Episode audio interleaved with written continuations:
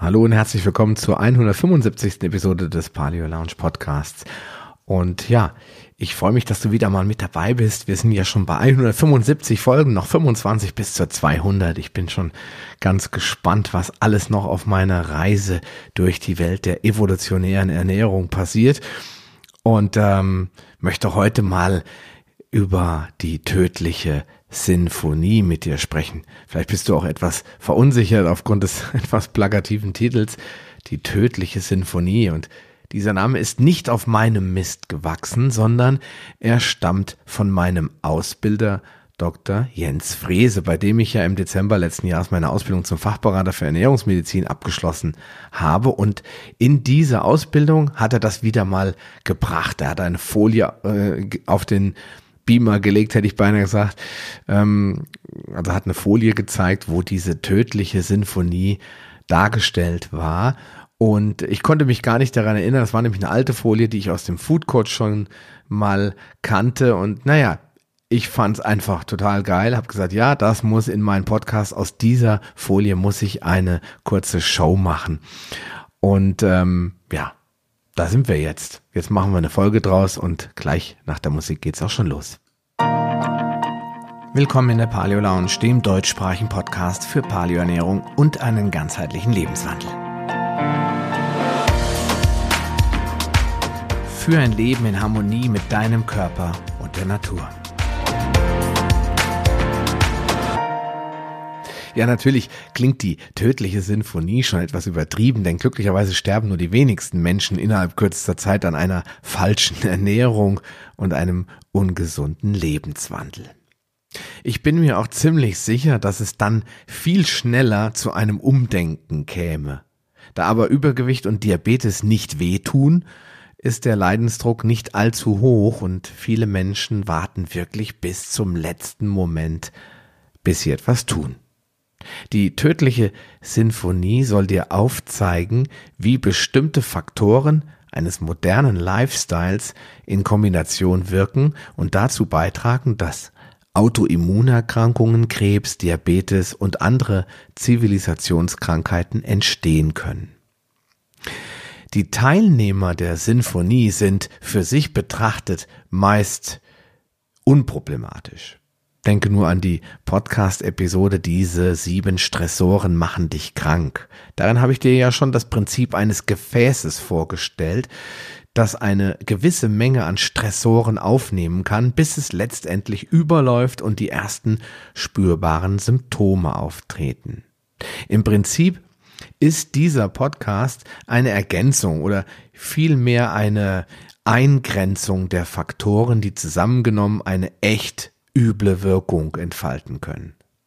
Aber hey, keine Sorge, die Paleo Lounge ist kein Angstmacher-Podcast. Am Ende gibt es natürlich auch eine Lösung, mit der du ganz sicher verhindern kannst, dass es überhaupt erst so weit kommt. Okay, darf ich vorstellen, die tödliche Sinfonie. Auf Platz eins ist für mich ganz klar der Entzündungshemmer. Warum ist der Entzündungshemmer eigentlich ein Teil der tödlichen Sinfonie? Denn die Frage stellen sich immer wieder Leute. Ich war jetzt ja im Skiurlaub und äh, es war wirklich extrem zufällig, dass ich, ähm, ich hatte einen Sturz, bin dumm gefallen, bin wirklich extrem dumm gefallen, nämlich ich bin auf meinen Skistock gefallen ähm, und der ist ähm, hat sich ein bisschen in die Rippe reingebohrt. Das ging alles in Bruchteilen von Sekunden.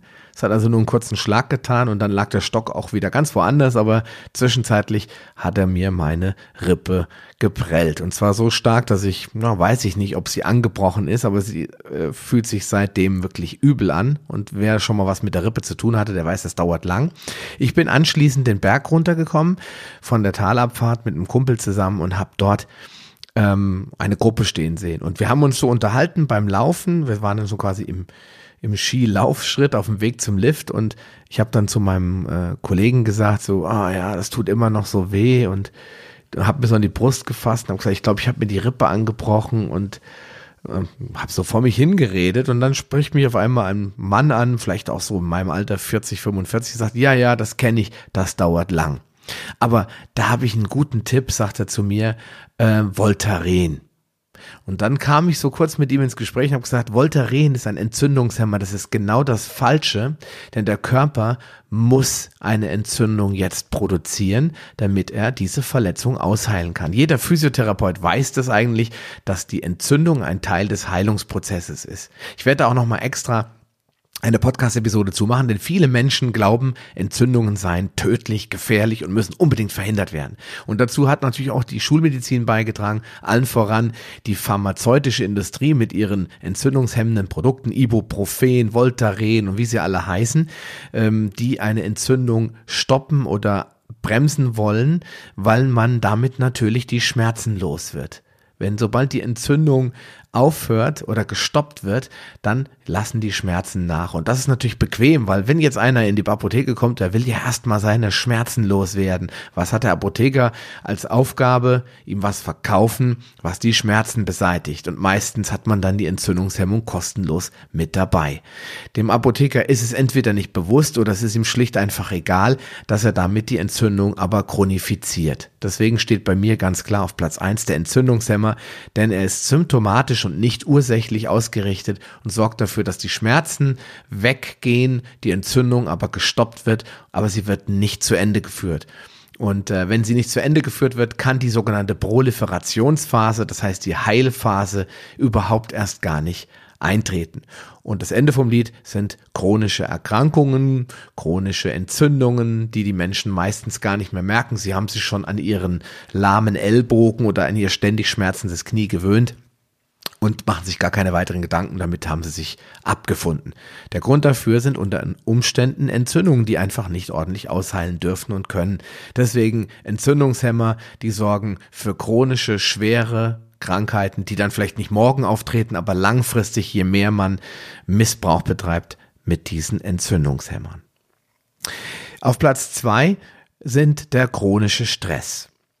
Und äh, wir alle lieben Stress, wir alle brauchen Stress. Stress macht Spaß, nämlich zum Beispiel, wenn wir rennen, wenn wir Sport betreiben, wenn wir mit unseren Kindern spielen und toben, so bis die Kinder schreien und lachen vor Begeisterung und wir erschöpft auf der Couch liegen, dann haben wir einen kurzen Moment des Stresses, wenn wir joggen, bis uns die Luft wegbleibt oder rennen bis uns die Luft äh, wegbleibt, wenn wir äh, morgens äh, auf die Arbeit kommen und haben ein Projektgespräch und da geht's hitzig her. Anschließend verhandeln wir ein Projekt und äh, das geht drei Stunden lang. Wenn wir danach in die Kantine gehen oder uns mit dem Ka auf einen Kaffee mit Kumpels oder Kollegen treffen, dann sagen wir, wow, das war super, das hat Spaß gemacht. Stress in seiner normalen, sinusartigen Erscheinung ist völlig normal und damit kann der Mensch auch klarkommen. Und auch unsere steinzeitlichen Vorfahren sind sehr hervorragend damit klargekommen, wenn der ich sag mal plakativ, Säbelzahntiger hinter unseren Vorfahren her waren. Da waren die natürlich nicht happy drüber, da waren die gestresst, da waren die, hatten die einen Adrenalinspiegel von 180, die sind gerannt um ihr Leben, aber wenn sie es dann geschafft haben, dann waren sie stolz und haben gesagt, ja, ich habe überlebt. Das war auch das Rezept fürs Überleben. Stress, Adrenalin, Cortisol und die Befreiung aus einer Notsituation, das hat uns zum Überleben gebracht. Das hat dafür gesorgt, dass es die Spezies Homo sapiens heute noch gibt.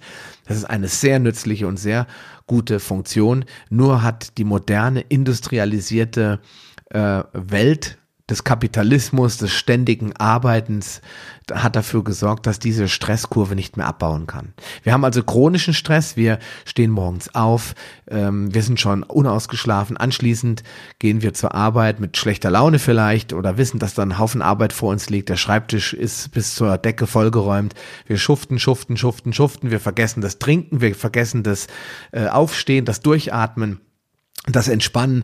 Wir gehen anschließend äh, nach Hause, abends um acht, streiten uns noch mit unserer Freundin oder unserem Lebensgefährten darüber, was am Wochenende unternommen wird und fallen dann vielleicht um zwölf Uhr bei dem Versuch, den tollen Roman von Ken Folle zu lesen, erschöpft im Bett ein. Und das geht die ganze Woche so. Am Wochenende entsteht dieser äh, physische, äh, psychische Stress, Entschuldigung, in der Beziehung, dass man jetzt ein tolles Wochenende haben muss, weil die Woche war so scheiße und dann äh, unter dem Aspekt, dass man das alles perfekt macht mit seiner Partnerin oder seinem Partner, passiert dann noch mehr äh, Schlechtes, man streitet sich noch mehr, dann geht man auf eine Hochzeit und dann kommt es zum Fauxpas, äh, weil die Lebensgefährtin den Brautstrauß nicht fängt. Ich konzipiere jetzt einfach mal irgendwas. Dieser ganze Stress kann sich gar nicht mehr abbauen. Der ein oder andere versucht das zu kompensieren, indem mal achtmal in der Woche ins Fitnessstudio geht und jeden Tag dreieinhalb Stunden Sport treibt. Wieder ein Stressor, weil auch Sportstress ist. Es wird immer schlimmer und wenn ich keine Zeit finde, die Seele baumeln zu lassen und diesen Stress effektiv abzubauen, sei es durch einen langen und erholsamen Schlaf und zwar jede Nacht oder durch ausgleichende Tätigkeiten, die mich einfach inspirieren und die mich entspannen, wie zum Beispiel singen, tanzen, malen, basteln, was auch immer, irgendwas, was mich von dem Stress ablenkt, dann wird sich das irgendwann zu einem chronischen Stresskonstrukt aufbauen. Das kann psychischer, aber auch physischer Natur sein.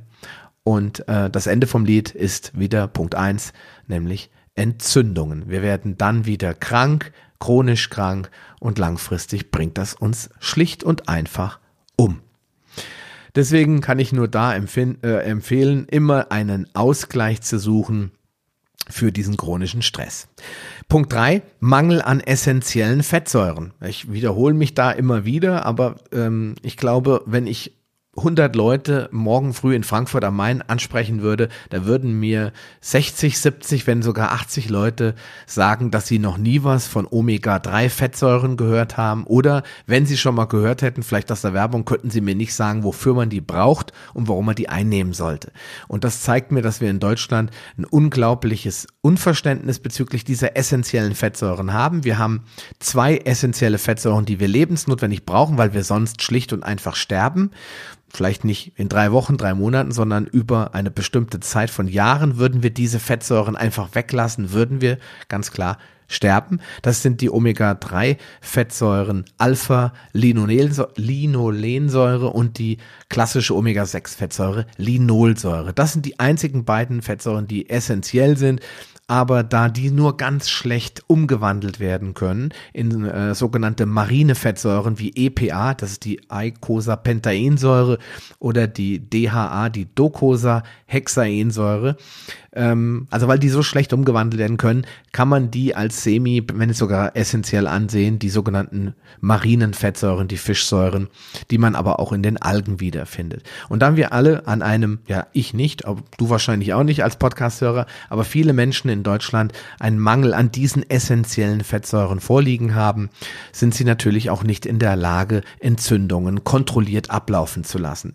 Und ähm, was es da mit den Omega-3-Fettsäuren und dieser Disbalance so auf sich hat und was dadurch alles entsteht, welche Konsequenzen, das will ich in diesem Podcast gar nicht erklären. Dazu habe ich bereits drei Podcast-Episoden gemacht und die eine oder die Ober der Obertitel heißt Alles über Omega 3. Da gibt es eine dreiteilige Serie, die verlinke ich dir gerne in den Show Notes. Und außerdem habe ich noch mittlerweile eine Seite gemacht, wo alles über die Omega 3 Fettsäuren drinsteht, was du beachten musst und auf was es ankommt. Da kannst du auch nochmal gerne nachlesen. Also Punkt 3. Wir leiden an einem essentiellen Fettsäuremangel und zwar spezifisch eigentlich Omega 3. Omega 6 ist nicht so das große Thema, weil wir die überall drin haben aber die ähm, Omega-3-Fettsäure ist ja in einem extremen Mangel. Und wenn wir ein bisschen tiefer bohren und gehen noch in die sogenannten sekundären ähm, Omega-6-Fettsäuren, die sogenannte Gamma-Linolensäure oder Linolensäure, da haben wir auch einen Mangel. Das ist also wiederum eine ähm, Omega-6-Fettsäure, die stückweise über gewisse Enzyme vom Körper umgewandelt wird und da dieser Prozess nicht so gut läuft, weil wir uns von den falschen Omega-6-Fettsäuren ernähren, hauptsächlich Arachidonsäure, wird der Körper auch den kürzesten Weg nehmen, nämlich von der Linolsäure zur Arachidonsäure.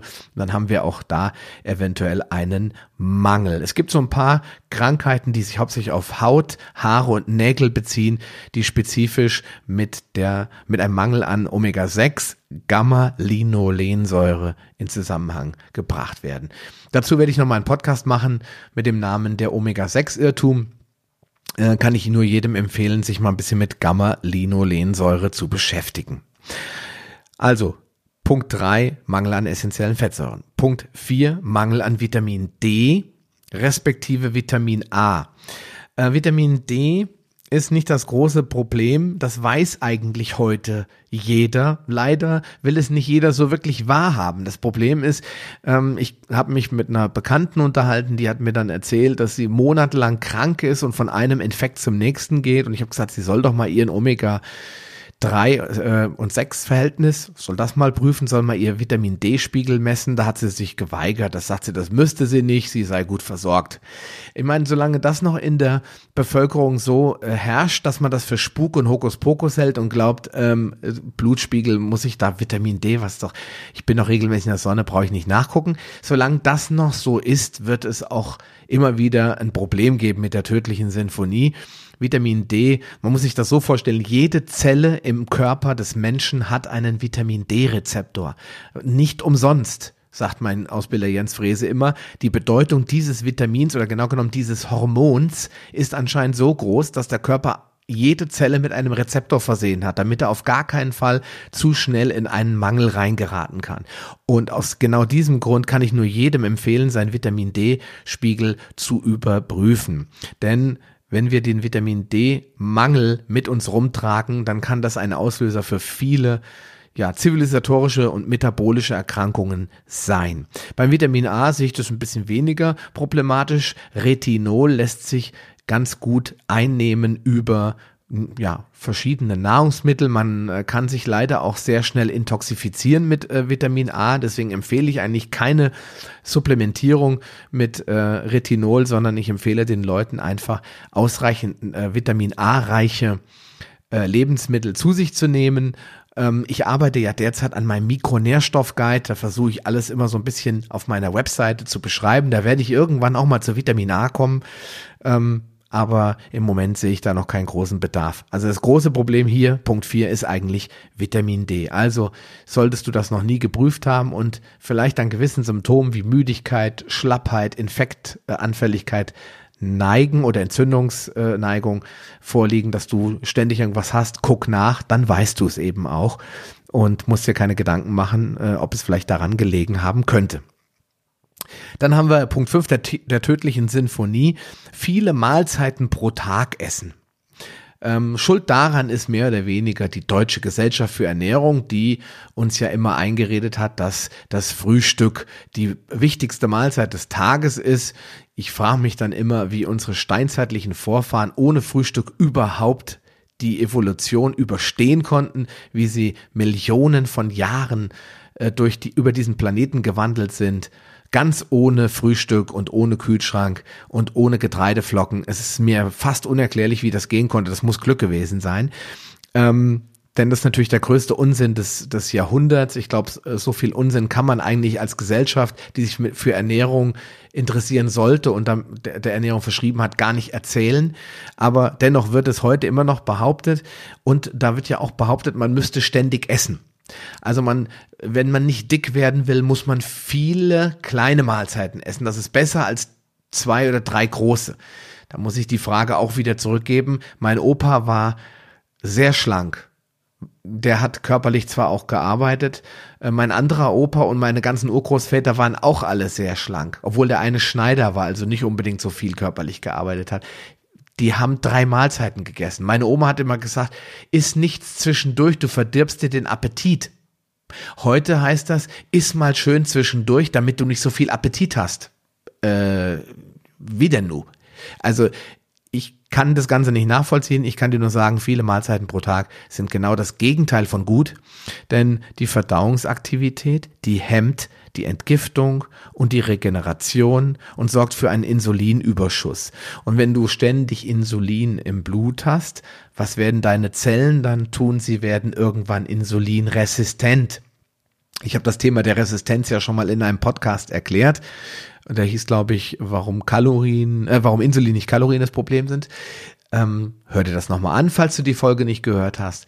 Das ist genau das gleiche mit dem Alkohol. Das erste Bier, das haut noch richtig rein. Und wenn du jetzt jede Woche, jeden, also die ganze Woche über täglich ein Bier trinkst, dann lässt dich das irgendwann kalt, denn schließlich sind deine Zellen jetzt gegen den Alkohol tolerant geworden und haben sich an diese Menge minimalen Alkohols gewöhnt. Und das kann man dann bis zu einer gewissen Menge treiben. Dann ist man Alkoholiker unter Umständen, aber die Zellen werden immer toleranter. Das heißt, du brauchst immer mehr, um besoffen zu werden, auf Deutsch gesagt. Und genau das gleiche gilt natürlich auch bei Insulin. Du entwickelst durch diesen ständigen Insulinüberschuss eine Insulinresistenz.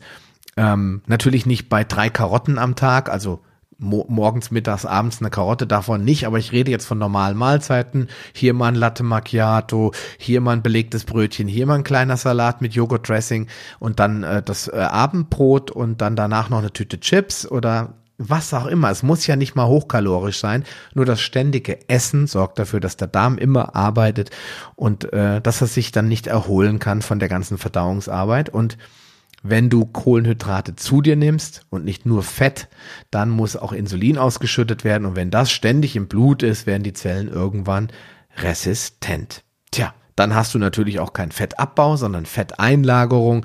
Und das können wir jetzt immer so weiterspielen, weil wir wissen ja, was dabei rauskommt. Adipositas, Diabetes, Alzheimer und ja, dann sind wir bei der tödlichen Sinfonie. Ja, dann sind wir bei Punkt Nummer 6 die hochkalorische Nahrung. Ich bin ja kein Freund der Kalorientheorie.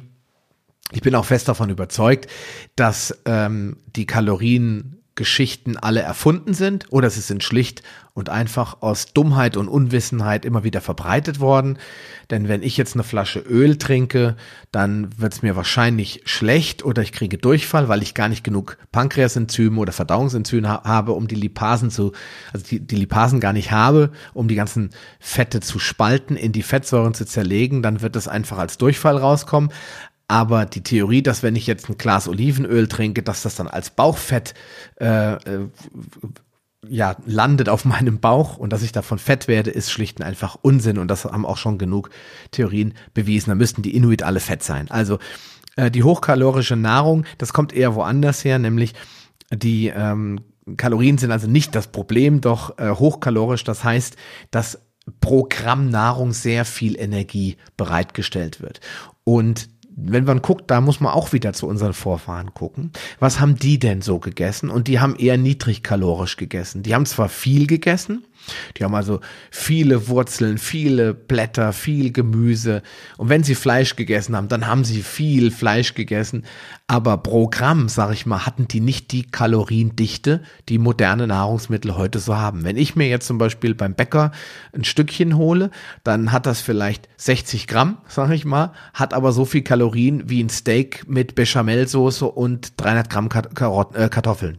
Ja, das heißt, ich bin in der Lage, mit so wenig Gewicht immense Mengen an Energie zu mir zu nehmen. Und ganz oft kommt diese Energie dann aus raffinierten Kohlenhydraten, äh, konzentrierten Zucker, Fructose und ähm, noch einer gewissen Menge an Fett dabei. Und das sind dann auch meistens noch Transfette, wenn ich jetzt von diesem fertigen Bäckerstückchen ausgehe.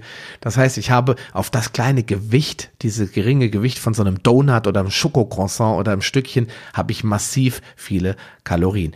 Man beachte mal nur, was ein Big Mac hat. Ich glaube, der hat 900 Kalorien oder sowas. Also auch da Du bist eingeladen, mir die genaue Zahl zu sagen. Ich weiß es nämlich nicht, aber wenn man sich dieses kleine Ding da anguckt, ja, wie viel Kalorien da drin steckt, das kommt alles irgendwie durch die industrielle Verarbeitung und die Zufügung von Soßen mit Glucose, äh, Fructosesirup, dann das billige gepresste Fleisch aus irgendeiner Massentierhaltung, dieses pappige Brot, das auch voller Zucker und raffinierten Mehlen steckt und dann kommt am Ende diese Mega-Kalorienbombe daraus. Nochmal, die Kalorien sind das Problem nicht, aber die Dichte der Kalorien auf so ein kleines Stück Big Mac, Schokotorte oder was immer, ist einfach, ja, zu viel für unser System und deswegen steht bei mir auf Platz 6 hochkalorische Nahrung ähm, im Sinne von diesen industriellen Fertigprodukten. Denn eine Gemüsepfanne, ähm, selbst wenn die mit Oliven oder Kokosöl ähm, ordentlich verfettet worden ist, hat lange nicht diese Kalorien pro Gramm oder pro 100 Gramm, die so ein Big Mac oder so ein Stück Schokotorte mit sich bringt. Aber solange du das jetzt nicht jeden Tag zu dir nimmst, ist das natürlich wieder kein Problem. Die tödliche Sinfonie entsteht einfach durch die Ansammlung aller Faktoren. Ja, und dann haben wir auf Platz sieben den hohen Kohlenhydratkonsum an sich. Ähm, Im Moment ist ja wieder so eine Low-Carb-Bashing-Zeit eingetreten. Ich sehe ganz oft bei Facebook, bei ZDF, AD, überall kommt wieder Low-Carb, äh, Irrsinn oder sinnvoll. Ähm, es läuft ein so ein kleiner Krieg zwischen den Menschen, die für High Carb sind, für fettarm und umgekehrt. Und man kloppt sich so ein bisschen. Jeder meint, er hätte die Wahrheit in seinen Papieren, Dokumenten und Studien gefunden. Und äh, da wird der Konsument natürlich immer weiter verunsichert. Und deswegen bin ich ja so ein großer Fan von der Paleo-Ernährung. Da ist es ja im Prinzip ja äh, erlaubt, Kohlenhydrate zu essen, aber es gilt da darauf zu achten, welche Kohlenhydrate das sind. Aber man muss natürlich auch gucken, was ich für ein Typ bin. Hoch äh, kohlenhydratlastige Nahrung kann ich mir erlauben, wenn ich ein Triathlet bin, wenn ich ein Sprinter bin, wenn ich ein Olympionik bin, äh, über 400 Meter Lagen, äh, wenn ich Kampfsport mache, dreimal die Woche, wenn ich, äh, äh, weiß ich nicht, Standardtänzer bin und ständig äh, tanze, das als Hobby habe, vielleicht sogar beruflich mache, wenn ich auf der Baustelle körperlich richtig krass arbeite, kann ich mir natürlich eine große Gemüse-Kartoffelpfanne oder eine, oder was auch immer leisten, was richtig viel Kohlenhydrate hat, weil ich die auch einfach brauche. Weil der Körper kennt nur zwei Wege, Kohlenhydrate zu verarbeiten. Er kann sie sofort verbrennen. Das tut er in der Regel selten, es sei denn, ich esse, während ich laufe, oder ich kann sie als schnell verbrauchbare Energie speichern und das ist Glykogen. Nur die Glykogenspeicher sind leider sehr stark begrenzt. Ich kann also nicht Energie in Form von 80.000 Kalorien speichern in, der Mus in den Muskeln und der Leber. Also muss der äh, Körper, wenn er diese Speicherfunktion nutzt, die Speicher auslasten und danach wird er nicht mehr weitermachen. Dann bleibt dem Körper also nur noch die zweite Möglichkeit, wenn er sie nicht äh, verbrennen kann, beziehungsweise nicht schnell verfügbar für die Verbrennung abspeichern kann, dann kann er sie nur noch in den Langfristspeicher packen. Und Jason Fung hat das in seinem Buch Diabetes rückgängig machen sehr schön beschrieben, nämlich mit dem Modell des Kühlschranks und des Gefrierschranks. Und bei uns passt das eigentlich auch ganz gut. Wir haben den Kühlschrank oben in der Wohnung und den Gefrierschrank unten im Keller. Und wenn ich jetzt äh, einkaufen war oder meine Frau einkaufen war, die kauft bei uns eigentlich meistens ein, ähm, dann haben wir immer irgendwas, was wir sofort essen. Das ist dann Obst, Gemüse, was wir halt täglich brauchen. Äh, eventuell mal ein Stück Butter oder irgendwas anderes, was in den Kühlschrank muss. Ja, und das kommt in den Kühlschrank. Und alles andere, wo wir sagen, das brauchen wir nächste Woche, weil da ist irgendjemand zum Essen eingeladen und da wollen wir Fisch braten oder da wollen wir eine große Grillparty machen, da müssen wir also zehn Steaks einfrieren dann geht das in den Gefrierschrank. Und genauso ist es auch bei den Kohlenhydraten. Das erste ist der Glykogenspeicher, der Kühlschrank. Könnte ich ja morgen eventuell brauchen, wenn ich zur, zum Bus rennen muss, damit ich den nicht verpasse. Dann sind die Glykogenspeicher gefordert. Und wenn ich jetzt langfristig was brauche, was ist es dann? Der Gefrierschrank. Und bei uns Körpern ist das der unliebsame Fettspeicher. Die Adip Adipozyten, unsere Fettzellen, sind ein Symbol für den Gefrierschrank. Das finde ich hat Jason Funk sehr gut erklärt. Der Gefrierschrank, der hat natürlich im Gegensatz zu den Fettzellen keine unendliche Kapazität, aber im Vergleich zu einem normalen Standardkühlschrank passt da schon einiges mehr rein. Und ich laufe halt auch nicht wegen jeder Kleinigkeit in den Keller und hole mir dort was aus dem Gefrierschrank. Das mache ich in der Regel nur, wenn es wirklich nicht anders geht. Und damit wird auch der Prozess des Verbrennens von Fettzellen gut erklärt. Aber das würde jetzt ein bisschen zu weit führen. Was ich damit sagen wollte ist, was kann der Körper dann tun, wenn das nicht unmittelbar als Glykogen speichert, dann kann das nur als Fett speichern. Und wenn ich jetzt 5000 Kalorien in Form von Kohlenhydraten zu mir nehme, das ist jetzt natürlich sehr übertrieben dargestellt, aber 5000 ist eine schöne Zahl und ich brauche nur 500 oder 1000 für den Glykogenspeicher, dann gehen 4000 Kalorien eins zu eins in die Fettzellen. Und das erklärt, warum viele Menschen fettleibig sind, weil sie viel mehr Kohlenhydrate essen, als sie eigentlich brauchen oder als sie jetzt symbolisch, bildlich dargestellt Platz in ihrem Kühlschrank haben. Also landen alle anderen Kohlenhydrate im Gefrierschrank. Äh, also in dem Fall in dem Fettspeicher. Und mehr ist es eigentlich gar nicht. Die Mechanismen dahinter, warum das so ist, habe ich ja schon in einigen Podcasts vorher erklärt. Mit der äh, Kohlenhydratsynthese, der Umwandlung von Kohlenhydraten in Fettsäuren etc. pp. Das würde jetzt hier zu weit führen. Nur für dich zur Erklärung auf Platz 7 der hohe Kohlenhydratkonsum, egal was High Carb, Low Carb Fraktionen sich gegenseitig vorwerfen, das ist unumstritten die Realität. Das passiert. Also kannst du deinen Kohlenhydratkonsum nur dann erhöhen, wenn du auch den Leistungsumsatz der Kohlenhydrate verbraucht. Und da ist leider der Marathonlauf nicht geeignet, sondern der Sprint, weil für alles andere kann ich Fett verbrennen. Wenn du den erhöhst, dann darfst du auch die Kohlenhydrate erhöhen. Ansonsten darfst du dich nicht wundern, dass bei schon kleineren Sünden auch immer mal wieder ein kleines Pölsterchen auftaucht. Okay, tödliche Sinfonie Punkt 8 und damit mein letzter Punkt. Die Immunsuppressiva. Äh, da gilt das gleiche wie bei den Entzündungshämmern. Medikamente, die das Immunsystem unterdrücken, die haben nur ein Ziel. Sie arbeiten an den Symptomen und sie handeln oder wirken nicht ursächlich. Und deswegen sind sie ein Grund dafür, warum immer mehr Menschen schwere Erkrankungen erleiden und warum zum Beispiel Menschen, die an Rheumatoide, Arthritis oder anderen entzündlichen Erkrankungen leiden, nicht geheilt werden können, sag ich mal, und auch überhaupt gar keine langfristige Besserung spüren, wenn sie Immunsuppressiva nehmen. Das hilft im Augenblick, denn das Immunsystem wird davon abgehalten, äh, zu reagieren, hochzuschlagen und eine Reaktion, eine Wirkung auszulösen und damit eben auch Schmerzen, Gelenkschmerzen, die ja natürlich auch extrem schlimm sein können, aber an der Ursache wird damit nicht gearbeitet. Und wenn ich jetzt so eine Kombination aus Beta-Blockern, Entzündungshemmern, Immunsuppressiva und Blutdrucksenkern habe, dann habe ich schon für sich eine ziemlich krasse tödliche Sinfonie ohne all die anderen Faktoren, die wir gerade besprochen haben. Also Immunsuppressiva, zum Glück müssen die nicht so viele Menschen nehmen für mich immer noch auf Platz 8 der tödlichen Sinfonie. Und ähm, ich habe dazu noch mal so ein äh, paar Sachen aufgeschrieben, was die Immunsuppressiva betrifft, weil viele wissen das ja gar nicht. Ich weiß gar nicht, ob ich das hier aus ähm, äh, Wikipedia raus habe. Jedenfalls steht da, Immunsuppressiva sind Substanzen, welche die Funktion des Immunsystems vermindern. Immunsuppressiv wirkende Medikamente werden zum Beispiel bei folgenden Indikationen angewendet. Vielleicht war das auch nicht klar, aber die meisten kennen das schon mal. Zum Beispiel die Prophylaxe von Abstoßungsreaktionen nach einer Gewebs- oder Organtransplantation. Und da ist es in Anführungsstrichen auch ein notwendige ein notwendiges Mittel und da, äh, das glaube ich, ist auch nicht das große Problem.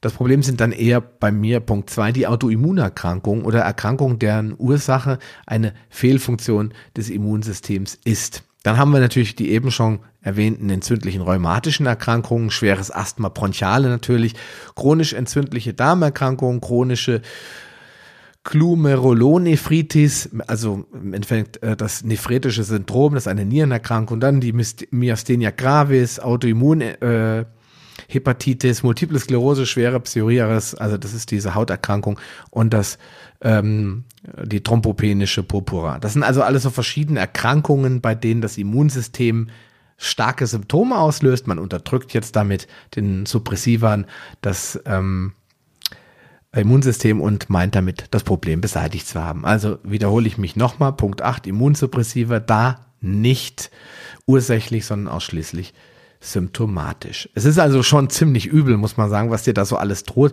wenn ein paar ungünstige Lebensstilfaktoren aufeinandertreffen. Von daher ist es auch so wichtig, dass du dir ausreichend Zeit für deine Gesundheit nimmst und ähm, diese wenigen Dinge im Auge behältst. So schwer ist es eigentlich auch gar nicht, finde ich.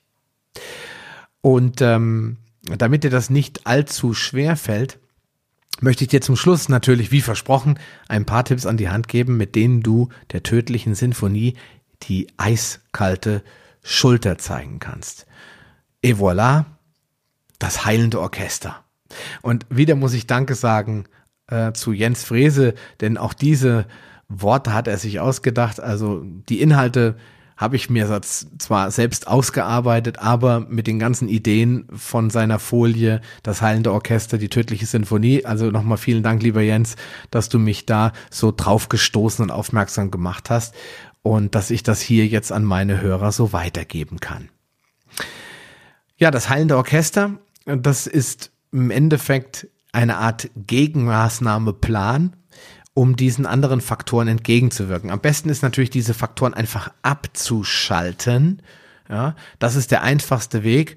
Also wenn wir oben anfangen, Entzündungshemmer nicht einnehmen, chronischen Stress vermeiden, essentielle Fettsäuren substituieren, äh, supplementieren, Entschuldigung, das heißt also Omega-3-Öle einnehmen, Vitamin D-Mangel verhindern, indem man auch da Vitamin D-Präparate einnimmt und im Sommer ständig in der Sonne ist. Im Winter ist das ein Problem. Fünftens, viele Mahlzeiten ist einfach nur zweimal am Tag oder maximal dreimal. Hochkalorisch, lass den ganzen Junkfood-Dreck weg und isst einfach was Gesundes und zwar Gemüse, Gemüse, Gemüse und Gemüse und dann hast du auch keine hochkalorische Nahrung. Siebtens, Kohlenhydrate nur dann essen, wenn du sie auch brauchst, ja, und nicht ständig, weil der Onkel Doktor gesagt hat, du sollst jetzt bitte schön Nudeln mit Tomatensauce essen und Vollkornpumpernickel, weil das so gut für dein Herz ist. Lass das weg. Und achtens, Immunsuppressive einfach nicht einnehmen. Es sei denn, es ist wirklich dringend medikamentös oder gesundheitlich angezeigt, zum Beispiel aufgrund einer Transplantation. Diese medikamentösen Sachen, also zumindestens der Punkt 8, ähm, ich sage das ja immer wieder, ausschließlich nach Rücksprache mit dem behandelnden Arzt. Also ich gebe hier keine Aufforderung, lass das einfach weg und dann passiert der Person was. Nein, immer mit dem Arzt sprechen. Ich habe dir nur gerade darstellen wollen, wie einfach es doch tatsächlich wäre, diese acht Punkte einfach abzuhaken. Ich habe mir aber äh, oder Jens vielmehr hat sich da ein bisschen mehr Gedanken gemacht und hat gesagt, wie kann man denn zusätzlich auch noch was tun, damit der Standardzustand jetzt nicht zum Standard wird, sondern dass es noch besser wird. Und da steht auf Platz eins das Meal Skipping oder das intermittierende Fasten oder ganz allgemein das Fasten. Also hin und wieder mal 12 bis 16 oder maximal 24 Stunden nichts essen und dem Darm Ruhe und Pause lassen. Dadurch steigt die Fettverbrennung und ich kann dieser Überfütterung entgegenwirken. Positiver Nebeneffekt ist, die Insulinresistenz geht zurück, die Zellen werden wieder empfindlicher auf Glucose. Ich habe kein, äh, habe deutlich mehr Chancen, Fett abzubauen und äh, lagere es nicht überschüssig ein. Alles Nebeneffekte, die durchs Fasten eintreten. Aber dadurch, da habe ich auch schon einige Sachen zu erzählt. Einfach mal auf meinem Blog schauen. Zweitens, die nüchterne Bewegung. Das empfiehlt ja sogar die Deutsche Diabetesgesellschaft, dass 30 Minuten tägliche Bewegung, wenn möglich auch gerne mal ohne äh, vorheriges äh, Käsekuchen mit Sahne essen eine ganz gute Möglichkeit sein könnte, die Diabetes oder ähm, die Erkrankung an sich zu verbessern. Deswegen sage ich immer allen, die ein bisschen was für ihre Figur tun wollen, morgens das Frühstück ausfallen lassen und dafür einen nüchternen Spaziergang oder auf einen Ergotrainer oder was auch immer du körperlich in der Lage bist zu tun. Du kannst auch eine Hit-Einheit machen, du kannst eine halbe Stunde schwimmen gehen, du kannst Fahrrad fahren, was auch immer du Lust hast, was Spaß macht, was dich erfüllt. Hauptsache du tust es ohne vorher zu frühstücken, denn dann bleibt dir eventuell deine Nahrung relativ schwer im Magen liegen. Drittens, die Vitamin D Speicher auffüllen. Das äh, gilt natürlich auch für Vitamin A, wenn du einen Mangel haben solltest. Aber ich habe ja ganz am Anfang gesagt, eigentlich ist es gar nicht der Fall. Die meisten sind gut versorgt, wenn sie sich gemüsereich ernähren und äh, natürlich äh, den DHA und den EPA-Spiegel kontrollieren und auffüllen. Warum steht jetzt hier DHA und EPA und nicht äh, Omega-3? Ganz einfach, weil die meisten Leute bei Omega-3-Fettsäuren dann auch sagen, ah, da kann ich ja Leinöl nehmen. Oder Hanföl, habe ich gehört, hat auch ganz viel Omega-3. Das stimmt. Die haben viel Omega-3, aber in Form der Alpha-Linolensäure. Und die muss der Körper ja durch bestimmte Stoffwechselprozesse in EPA und DHA umwandeln. Und da ist die Umwandlungsrate zwischen 1 und 5 Prozent. Also kannst du mal schlicht und einfach vergessen. Deswegen empfehle ich dir hier ganz klar, Leinöl gerne zu nehmen, als Ergänzung. Hanföl schmeckt auch super lecker, finde ich. Kannst du immer gut in deinen äh, Speiseplan einbauen, aber du solltest DHA und EPA in Form von Algenöl oder Fischöl nehmen, um den Spiegel effektiv wieder aufzufüllen. Fünftens, Kurkumin und OPC und andere Antioxidantien helfen dir natürlich, die Belastung des Systems mit freien Radikalen, die Entzündungen, die Erkrankungen auslösen, zu reduzieren. Da gilt natürlich auch das klassische Vitamin C. Du darfst natürlich auch gerne dich Vitamin C reich ernähren. Ich bin ja ein großer Fan von sogenannter liposomaler Nahrungsergänzung, da die nicht den Darm belastet. Schau da einfach mal auf meine ähm, Seite über das Magnesium und Nahrungsergänzung. Da habe ich einiges schon zu geschrieben. Das ist leider im Moment alles noch im Aufbau. Ich kann dir noch kein komplettes Kompendium anbieten, aber ich arbeite dran. Kurkumin und OPC sind äh, ziemlich starke Antioxidantien. Die Nummer eins ist ganz klar die Alpha-Liponsäure. Da findest du einen Blogartikel bei mir im, Podca im Podcast. Genau. da findest du einen Blogartikel bei mir auf der Webseite ähm, über Alpha-Liponsäure, wenn es dich interessiert. Aber Kurkumin und OPC sind wirklich sehr, sehr tolle und einfach zu beschaffende Antioxidantien, die man auch problemlos einnehmen kann. Bei OPC und auch bei Vitamin C gilt allerdings auf nüchternen Magen einnehmen, da diese ähm, Vitamin C und OPC, diese Radikalfänger, sich gerne an Metalle binden. Und damit du jetzt nicht die Metalle aus deiner Nahrung gleich ans Vitamin C verlierst, ähm, mach's lieber morgens. Gerade wenn du jetzt eh so ein Frühstücksverzichter bist wie ich, dann stehst du auf, trinkst ein großes Glas Wasser mit OPC oder was auch immer du magst, ja, und dann gehst du erstmal spazieren oder aufs Laufband oder was auch immer und dann isst du vielleicht um zwölf oder um eins deine erste Mahlzeit, dann ist das kein Problem. Wenn du ohne Frühstück nicht leben kannst, ich habe gehört, solche Menschen soll es geben, ähm, dann kannst du natürlich auch das Vitamin C oder OPC oder äh, was auch immer zwei Stunden vorher oder zwei Stunden nach der Mahlzeit einnehmen, so dass die Chance gleich null ist, dass es sich noch an im Magen befindliche Nahrungsmoleküle bzw. im Darm befindliche ähm, Komponenten binden kann. So, und dann sind wir schon beim letzten Punkt, nämlich Punkt Nummer 6, mein liebster Paleo-Punkt, Antinährstoffe vermindern oder vermeiden. Denn Antinährstoffe greifen den Darm an, sie zerstören die Darmflora langsam aber sicher Sie produzieren einen Mikronährstoffmangel, weil vor allen Dingen Phytinsäure sich gerne mit verschiedensten Mineralien verbindet. Dadurch entsteht ein Zinkmangel, ein Magnesiummangel oder auch äh, Schlimmeres, ein Eisenmangel. Das führt dann wieder zu einer Anämie und dann haben wir wieder eine ganze Reihe von anderen nicht so tollen Erkrankungen. Deswegen Antinährstoffe paleomäßig verhindern oder Paleo 2.0 mäßig vermindern und dann bist du eigentlich mit dem heilenden Orchester schon auf dem besten Weg. Ja, in diesem Sinne möchte ich die Folge, die tödliche Sinfonie für heute beenden. Ich denke, wir haben die wichtigsten Punkte abgehakt und dir ist so ein bisschen klar geworden, was die großen Probleme sind und warum in der Tat aus all diesen Faktoren eine tödliche Kombination werden kann. In den Show Notes werde ich dir selbstverständlich diese tödliche Sinfonie nochmal ähm, auflisten. Ich werde dir auch nochmal ähm, das heilende Orchester nochmal mit auflisten, dass du nochmal reinschauen kannst. Und ich versuche zumindestens alle hier genannten Informationen, also vor allen Dingen die Links zu irgendwelchen Podcast-Episoden mit ins äh, Shownotes Kompendium einzupacken, damit du auf jeden Fall alles nochmal nachvollziehen kannst. Aber wenn du weitere Fragen hast, kannst du ja sowieso immer mir eine Mail schicken oder du nutzt die Gelegenheit und kommst in die Paleo Lounge Facebook-Gruppe und stellst dort deine Fragen. Denn so eine Gruppe lebt nur von den Mitgliedern, die in dieser Gruppe miteinander kommunizieren über ihre Lebens- und Essens- und Bewegungsgewohnheiten sprechen und sich gegenseitig helfen. Und ähm, ja, du bist auf jeden Fall herzlich eingeladen, da mit dran teilzunehmen.